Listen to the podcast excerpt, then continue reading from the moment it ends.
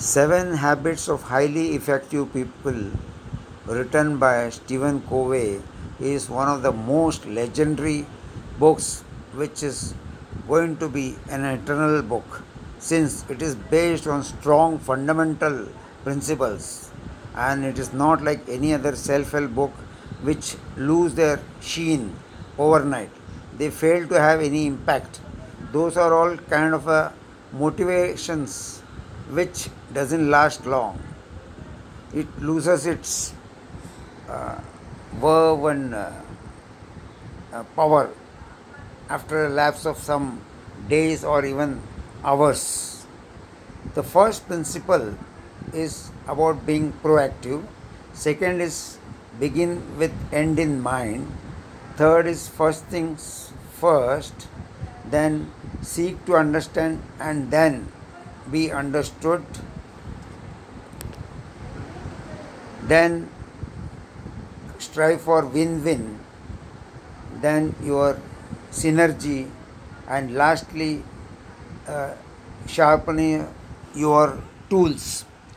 Now we'll begin with uh, being proactive. Being proactive means you will not get ideal conditions. Maybe your boss is very cynical and uh, has a very overbearing attitude and always try to con- condescend and try to snub you now and then, uh, demoralizing you so there you have to understand the psychology of your boss and handle his insecurities, ego and his position. Second is begin with end in mind. Unless you do not know clearly as to where you want to reach and what you want to achieve by reaching that stature, when you are able to impact the lives of thousands and lakhs of people with your knowledge, understanding, wisdom, and maturity. And then is first things first. Many of the people they do not know the importance of giving priority to the most important thing and slowly move on to lesser and lesser important things. And this is, then it comes your uh, seek to understand and then to be understood most of us try to make a, a blanket statement that they are being misunderstood by other people. On the contrary, Stephen Covey advises that we should make an attempt to understand other people.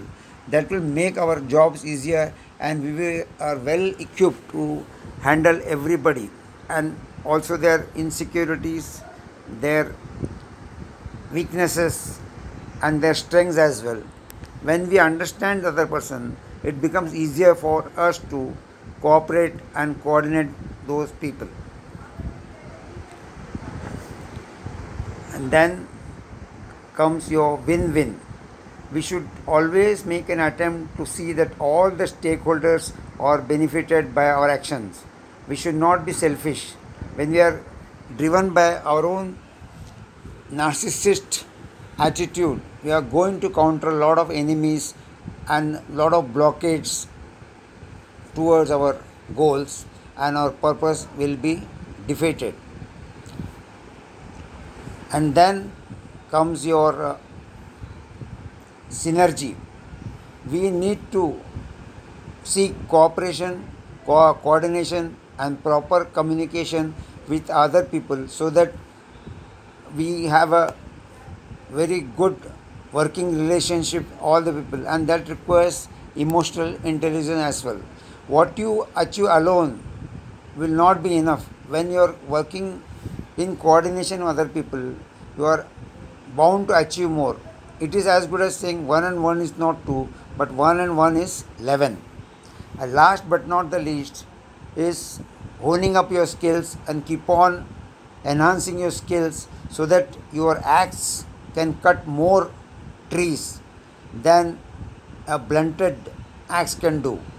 So, together, these seven habits can do wonders for everybody. And I think if you want more, then you can read the full book. It's worth its time, effort, and money. Wish you all the very best. Thank you.